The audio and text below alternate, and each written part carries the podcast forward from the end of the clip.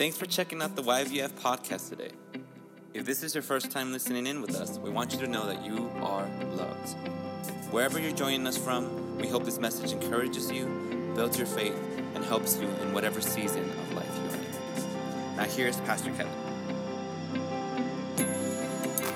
Uh, the is that I've been doing on the love of truth, and we've been going kind of slow, and we'll just keep going as slow as we need to go.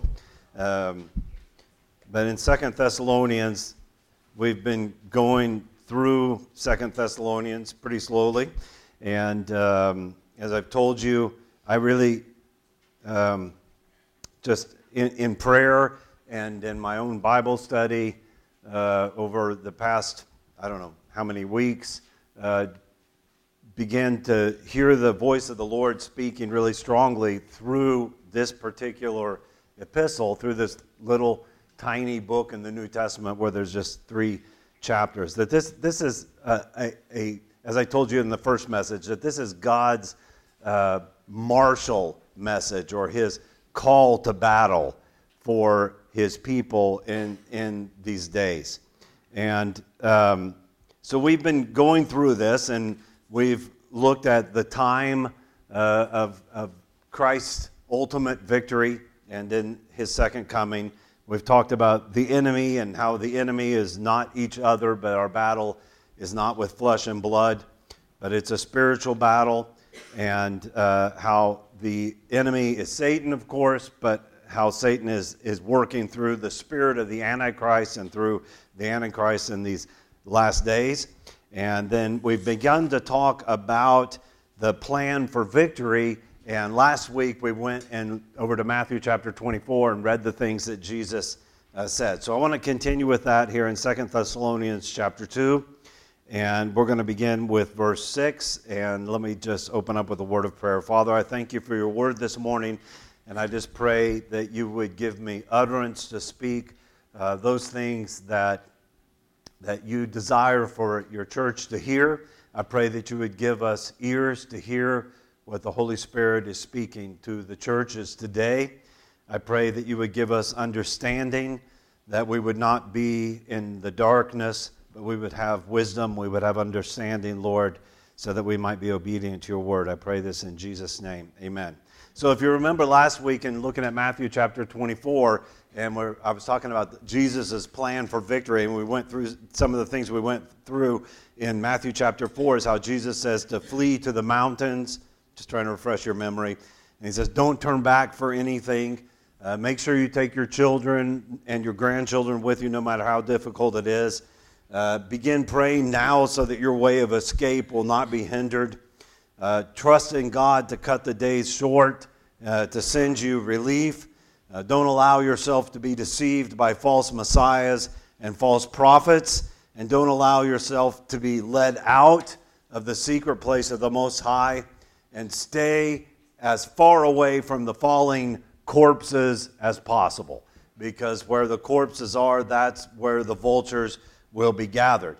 Well, it doesn't really sound like much of a plan for victory, at least not in the sense of the plan for victory that I would hear from different coaches I had in football growing up or things like that. It's, you know, well, let's go on the attack. But this sounds very much like it's something on the defense.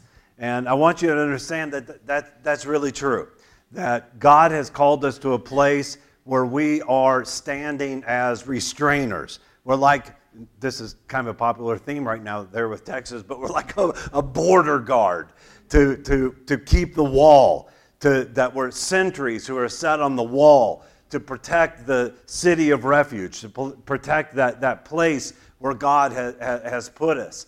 And so Jesus is saying that, he's not saying retreat like run away and don't do anything. What, what he's talking about is mustering the troops of God, mustering the people of God to that place where they're un, in the secret place of the Most High under the shadow of the Almighty. So I want to talk more about that today, and we're going to get into Revelation and some other things. But let's look at Second Thessalonians chapter 2, verse 6, and hopefully I'll have enough time to give you an example from the Old Testament today that's really on my heart about one man and I, I, think that you'll really be able to see yourself in him. So in Second Thessalonians chapter 2, I'll just start with verse 6, verses 6 through 8. It says, And now and you know what restrains him. And just to refresh your memory, the him that's being restrained is the Antichrist, the man of lawlessness, the son of destruction. John says that there are many antichrists in the world today, and that was written 2,000 years ago. The spirit of the Antichrist is very active today. I don't think I need to convince anybody of that. A man of lawlessness, a son of destruction. And he says, You know what restrains him now, so that in his time he will be revealed. For the mystery of lawlessness is already at work.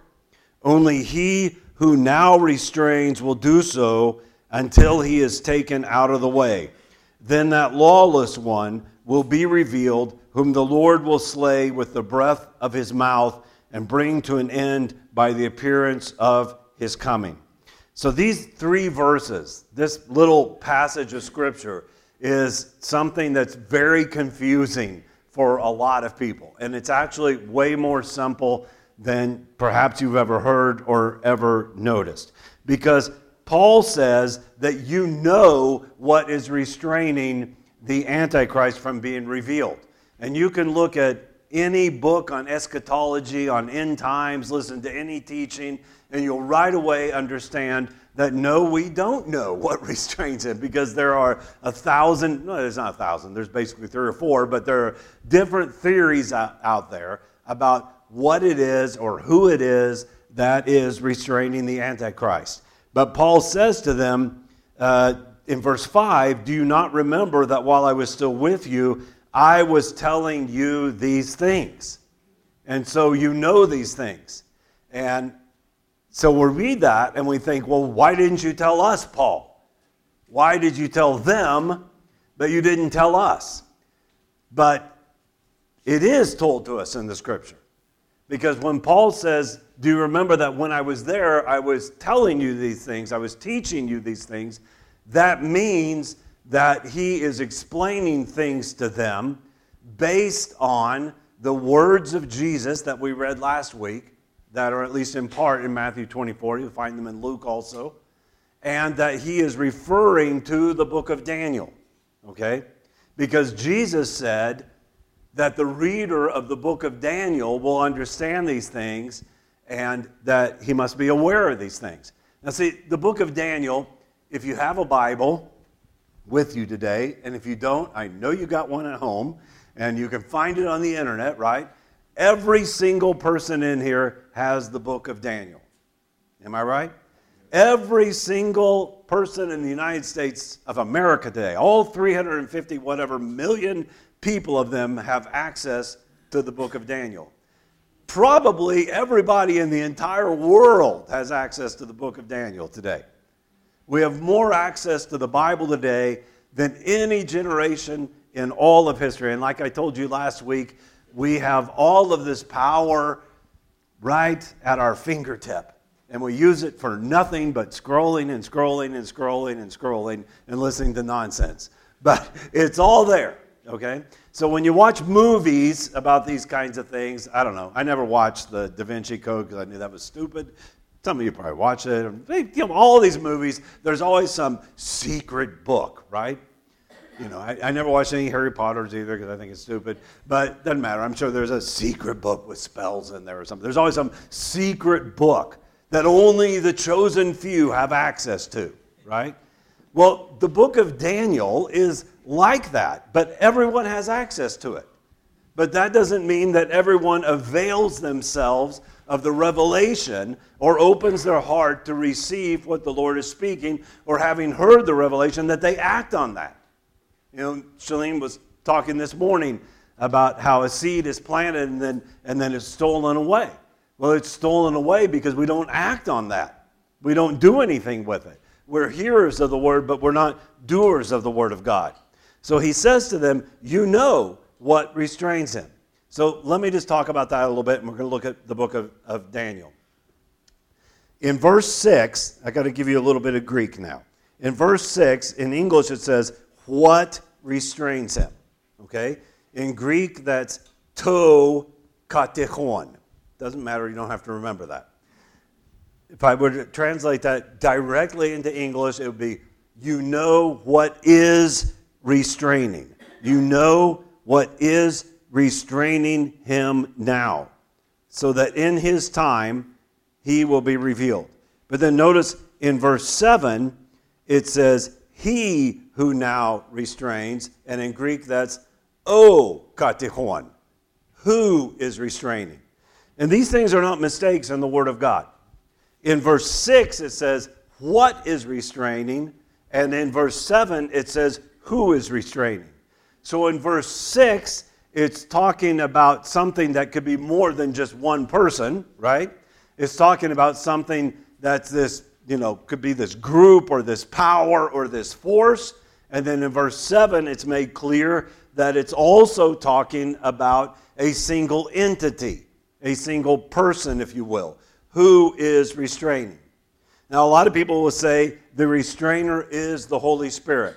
Well, I'm, I'm not going to argue with that because the restrainer is always the Holy Spirit. Everything happening in our lives is the Holy Spirit, but that's not who Daniel talks about who is restraining. We've already looked at this. Daniel, over and over again in, in Daniel, we see that it's revealed to him that there is a prince of God's people who is making war in the heavenlies and is restraining the force of the Antichrist. And his name is Michael. Okay? And so when so Paul is talking about this force, this spiritual force that's restraining the Antichrist, and then he says that this is a person who's restraining the Antichrist. And in verse 7, it says this mystery of lawlessness, the mystery of the Antichrist, is already at work. And never forget that this is a mystery. That's why it's so easy to be deceived, because you don't just see it right away if you're not in God's Word. But this mystery of lawlessness is already at work, and he who now restrains will do so until he is taken out of the way. Here's another little moment we need to look at. And I'm not going to give you the Greek words here, but the Greek mood and sense of the verb. In verse 7, it says, is taken out of the way. That verb is taken is in the middle voice. It could be in the passive voice also because they're spelled exactly the same way. But you can look at any authoritative Greek commentary and all the things that they have for this kind of stuff this verb needs to be taken in the middle voice. And so the difference between the passive voice, the passive voice says is taken out of the way. It's not a big deal, but it's important just for one reason I'll show you in a minute. And the middle voice, if we take this in the middle voice and understand it as it's written, then it does not say until he is taken out of the way. It says until he removes himself out of the way. There's a difference between being taken out of the way and removing yourself out of the way. And the difference is when you're being taken out of the way, it might be by your own will, it might not be, right? But if you remove yourself from that out of the way, then there, there's no question that it's your, it's your will also, right? So that until he removes himself out of the way, until he removes himself out of the way, and literally you might say, until he retreats from the middle. So let's get this picture of Michael, the archangel, who we see in the book of Daniel, um, maintaining this battle. This battle's ongoing. It's been going on since the time of the book of Daniel and before that. It's a spiritual battle in the heavenlies. Our, our battle is not against flesh and blood, right? It's against principalities, it's against powers, it's against these powers of wickedness that are in the heavenly places. And when we say heavenly places, you have to remember that Paul talks about a third heaven. We're not talking about Satan has power way up there where God is, at his throne. Okay? We're talking about our cosmos. We're talking about this world, this atmosphere, this space that we live in. If, if you want to get into this kind of stuff, you can read some really good fantasy books by C.S. Lewis and some other things, and you can imagine stuff. You don't have to imagine all that. You just have to understand. I mean, Daniel didn't understand a thing until it was revealed to him. but his prayers were still working in this spiritual battle. Okay? When you love the truth and you stand for the truth and you act by the truth and your prayers are according to the truth, then you are having an effect in the spiritual realm, whether you see that or not. And very often we don't see those things, and that's fine. I'm not sure I want to see all those things, but I want to know that, um, how did that song go? That we're fighting a battle that you already won. But we're still fighting the battle. So it means that Michael ceases to be in the middle, that he retreats out of the middle. He's in the middle of the fray, and that at a moment in time, and this is the Holy Spirit, you know, and it is the church. There's another theory that the, the church is, is what um, uh, uh, is uh, restraining the Antichrist. And I'm not going to argue with that theory either because I, want, I will actually want you to see that the church is with God and that Michael is, is fighting on our behalf, okay? And that we're standing with God. That's what we're looking at. How Jesus said, run, flee, retreat to this place of safety. Get back behind your commander. If your commander is retreating, retreat together with him. Be at the place where the Lord of hosts is, is mustering the troops and leading the battle. Okay? But we need to see Michael here. So go with me over to chapter 12 of Daniel. Chapter 12 of Daniel.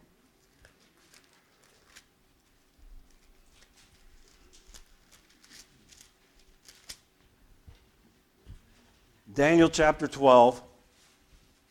Remember, it says that he, until he ceases to be in the middle, or until he removes himself out of the way. In Daniel chapter 12, and in verse 1, it says, Now at that time, Michael, the great prince, who stands guard over the sons of your people, will arise. And there will be a time of distress such as never occurred since there was a nation until that time. And at that time, your people, everyone who is found written in the book, will be rescued. Many of those who sleep in the dust of the ground will awake, these to everlasting life, but the others to disgrace and everlasting contempt. Those who have insight will shine brightly like the brightness of the expanse of heaven, and those who lead the many to righteousness like the stars forever and ever. I'd like to be like the stars forever and ever. But as for you, Daniel, conceal these words and seal up the book until the end of time. Many will go back and forth, and knowledge will increase.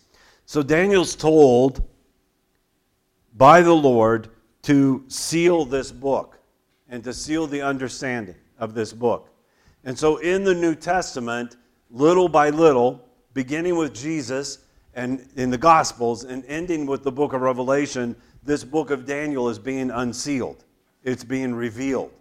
And this mystery is being made known to people in the New Testament. So, this is what Paul's talking about when he says, Don't you remember that when I was there, I was teaching these, these things, that I told you these things.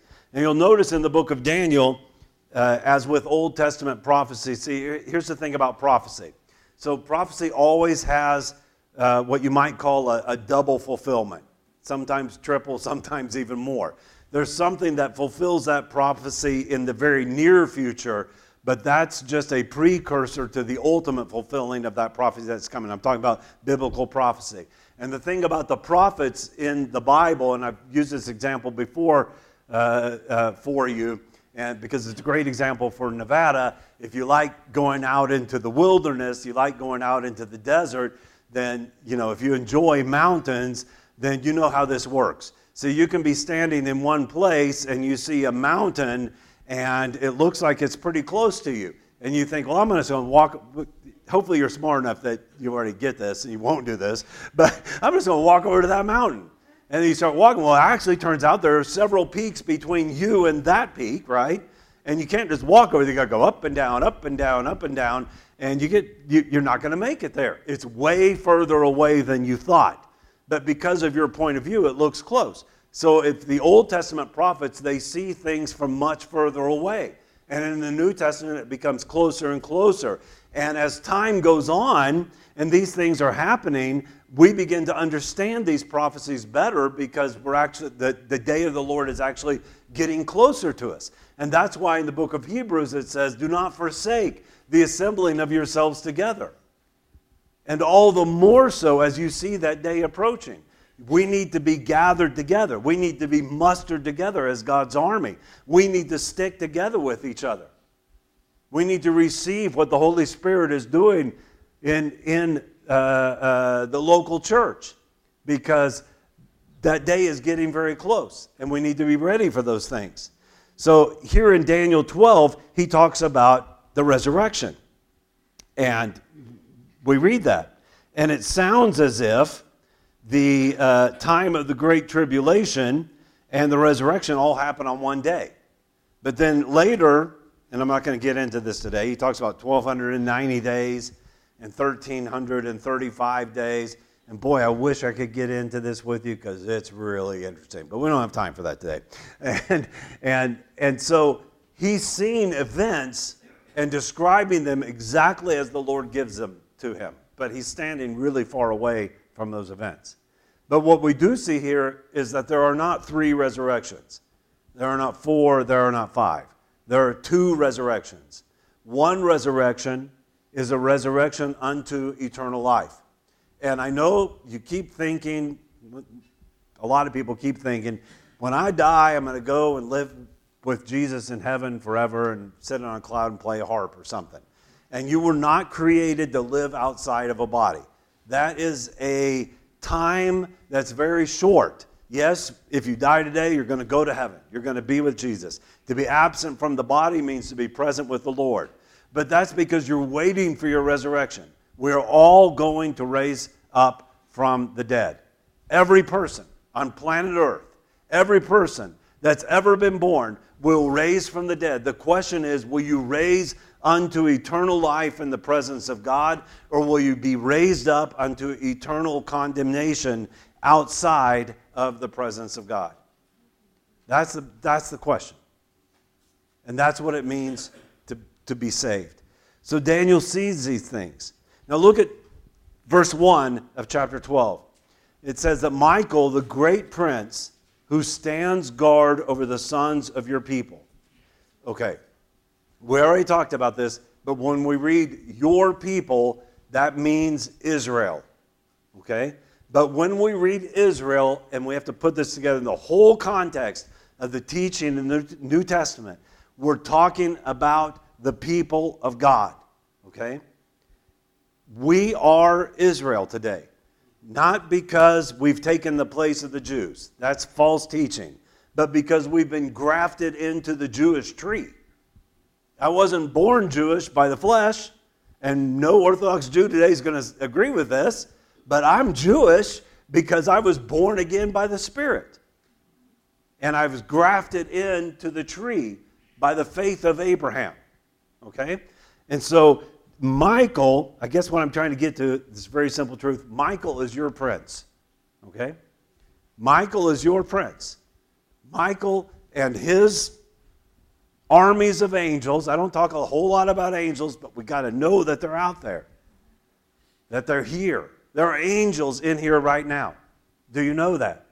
We have more of an awareness of demons than we do of angels, and that's tragic. There are angels in here right now. Jesus said that each child has an angel. We call that a guardian angel usually.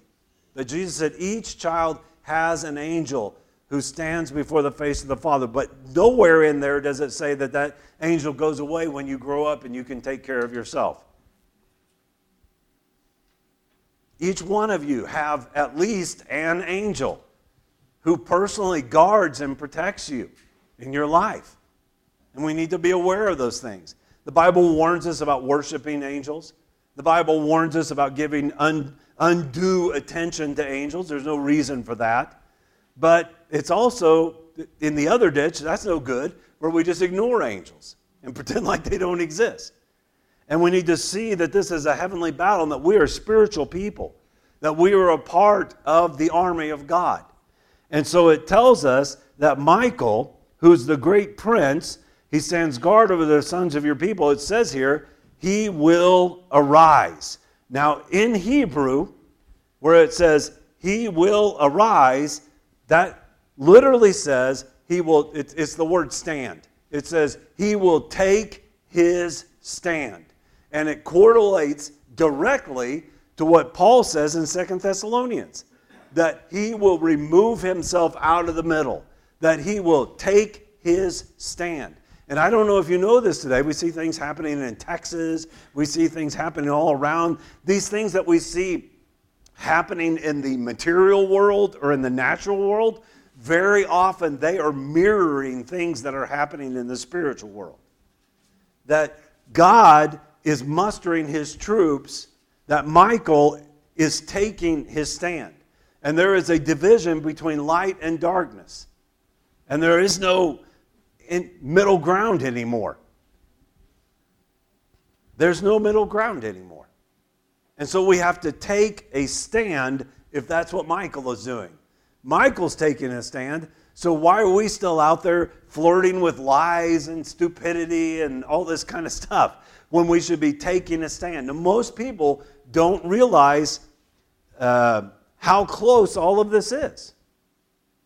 But every single day in the news, you can read things that you realize that we are so close, all it would take is one spark and the whole powder keg would blow.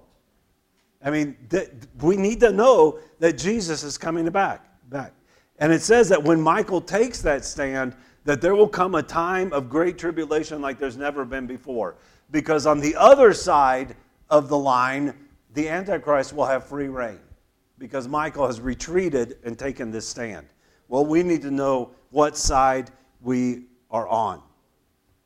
Look at uh, in chapter 11, um, in verse, uh, chapter 11, verse 3, we read these same words where it says, And a mighty king will arise, and he will rule with great authority and do uh, as, he, as he pleases.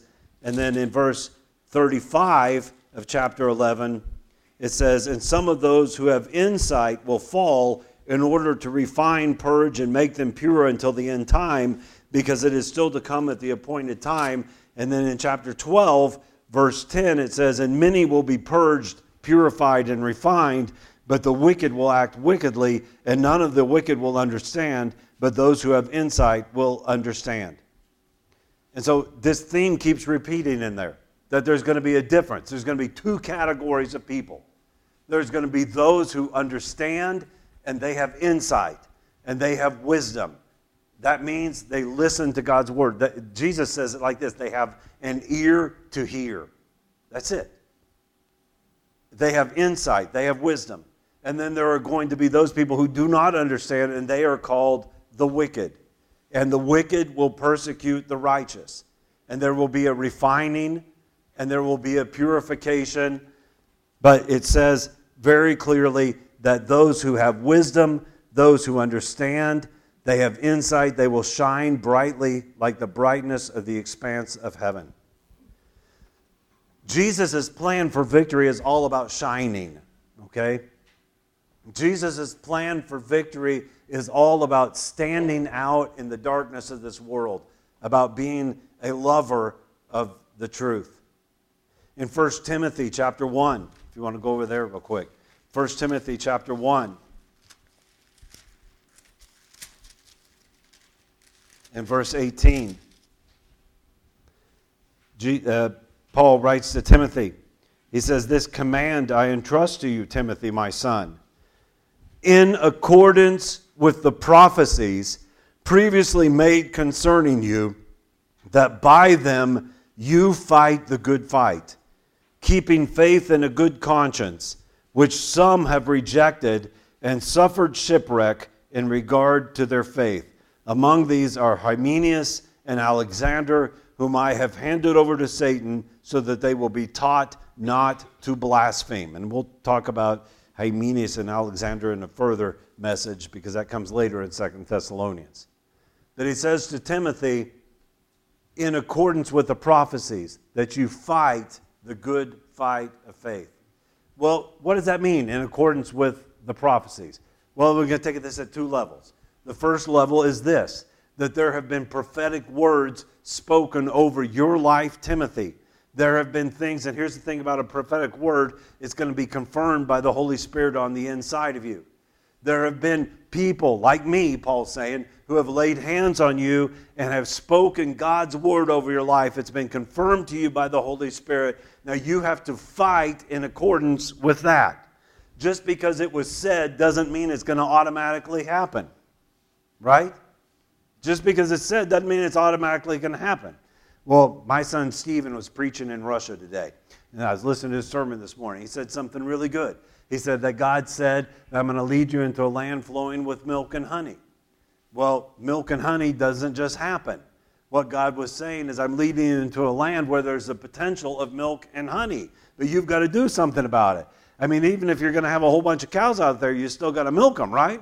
They're not going to just come into your house and squirt their milk out into a bottle for you. You've got to go do something about it, right? And honey, you know, you've got to go out there and put all that stuff on, I guess. I've never done it and don't really want to do it, but I know there's people in here that do it. Actually, it'd be kind of interesting if I could learn how and felt safe doing it, but I don't like bees. I don't like being stung by bees, but put all that stuff on, you've got to go into the danger zone and steal that honey from those bees, right? You've got to do something to have the milk and honey. You've got to fight in accordance with that prophecy. It's not going to just happen just because God said it. But then we're going to take it at another level, and, the, and I think in an even higher level. That you've got to fight in accordance with these prophecies, with the Word of God. You know, you've got to know God's Word. You know, when you pray, why waste your breath? And it's not a complete waste of breath. I mean, God's merciful. He listens. You know, He listens to the simplest prayer of the simplest person. But real faith, if God's made a promise, stand on that promise. Memorize that promise. Repeat that promise back to God. Put him in remembrance of his word and say, This is the, what you have promised me. You've got to fight in accordance with these prophecies. They don't just come to pass because God said them.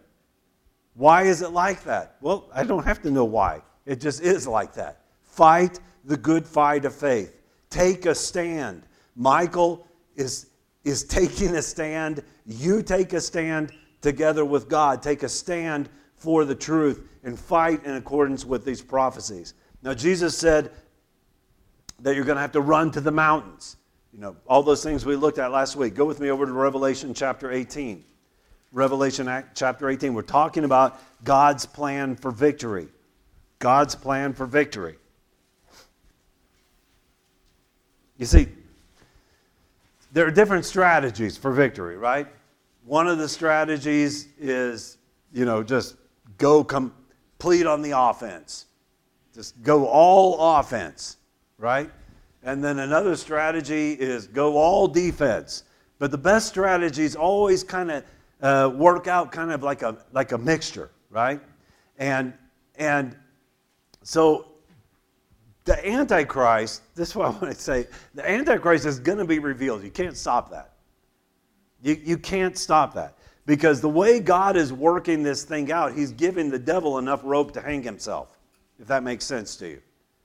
And, the, and, and, and, and there's the, the aspect of free will, and that He created us in His own image.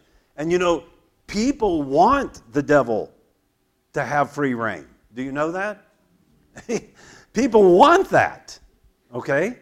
You know, people aren't upset about things like gay marriage anymore, are they? Most of you don't even think about it anymore. It's just gay marriage. Let them do what they want to do. You know, live and let live. And whatever person does in the privacy or home, that's privacy or home, blah, blah, blah, all that kind of stuff. It's, it's just the way things are. People actually would rather not rock the boat. It would be a lot easier not to have to take a stand for the truth, right? Uh, nobody uh, uh, enjoys being persecuted. Nobody enjoys being made fun of. Nobody enjoys losing their job or any of these kinds of things. So people actually want Satan to have free reign on this earth. People enjoy war. People enjoy killing each other. I don't know why. I mean, you can see war after war after war that could be avoided if somebody just sit down and talk about it. But this is how things are. They've been like that, and it's increasing and increasing more and more. So it's going to happen no matter what, right? So you got to see that this three and a half period year period of time is a really short period of time, actually. And what, what Jesus' plan for victory is, is that we restrain the Antichrist. But it's not a plan that we try to stop it from happening, but we restrain so that the devil will play out his last, his last move to the end. Okay, and it says that in the book of Revelation. It says that Satan has come down to you with great wrath because he knows that his days are very short. So we have to be behind the lines where Michael has taken a stand. So in Revelation chapter 18, verse 1, it talks about that. It says, After these things I saw another angel coming down from heaven, having great authority, and the earth was illumined with his glory. And he cried out, this angel cried out with a mighty voice, saying, Fallen, fallen is Babylon the Great. She has become a dwelling place of demons and a prison of every unclean spirit and a prison of every unclean and hateful bird. The word prison, it's okay to translate, that, translate it like that, but it would probably be better to say a haunt of every unclean spirit, a place where unclean spirits just thrive. Okay? And a prison of every unclean spirit, and a prison of every unclean and hateful bird. For all the nations have drunk of the wine of the passion of her immorality and the kings of the earth have committed acts of immorality with her, and the merchants of the earth have become rich by the wealth of her sensuality. Now, if you want to know who Babylon is, read this, figure it out for yourself. But I'll give you a clue. You're living in the middle of Babylon right now. Okay? Verse 4 I heard another voice from heaven saying, Come out of her, my people, so that you will not participate in her sins and receive of her plagues. Well, what are you going to do? Go buy a ticket tomorrow? Where are you going to go? How are you going to come out? Well, that's what you need to understand. How do we come out? How do we take our stand? Does it mean, sometimes it does mean physically removing yourself from certain jobs, from certain positions, from certain places where you can't continue doing that without always compromising the truth. And I think it will mean that, but it doesn't necessarily mean that you have to buy a ticket and fly away to Greenland, okay?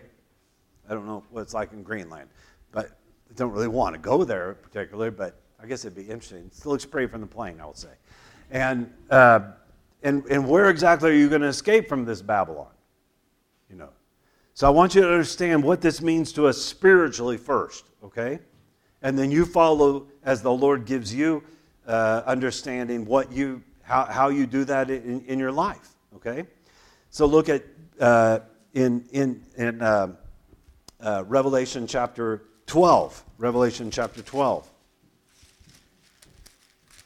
In Revelation chapter 12, we read in verse 7, again, Michael.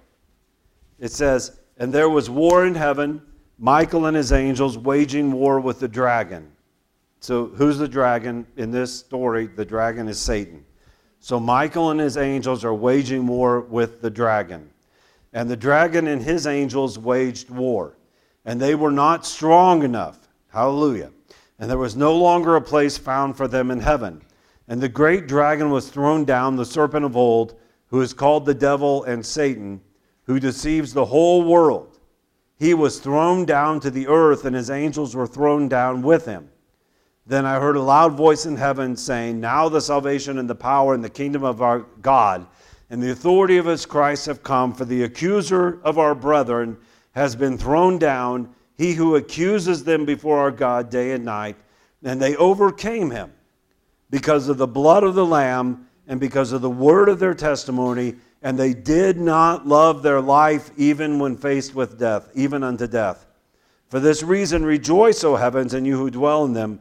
Woe to the earth and the sea, because the devil has come down to you, having great wrath, knowing that he has only a short time. Now, sometimes people read this, and like I said, prophecy has dual fulfillment in it. And they relate that back to the time that Satan was cast out of heaven, like Lucifer cast out of heaven, you know, back before the creation of man. Okay, and there's nothing wrong with relating that to that time. But you need to understand that this is talking about the end times. This is talking about the day that we live in. And there is a spiritual battle going on in the heavenlies. But there is a change that's already happened. I'm, I'm, I'm certain it's already happened.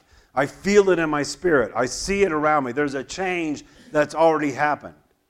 That Satan has been knocked down a notch by Michael, and Michael is taking his stand. And what that means for the earth is look out, earth, because he's been pushed down lower to the earth, and he's not happy about it. Okay? And he's got great wrath, and he is a dragon, and he has power. Okay? And he is moving across this earth to make chaos. And people have gone insane today. No, they have gone insane.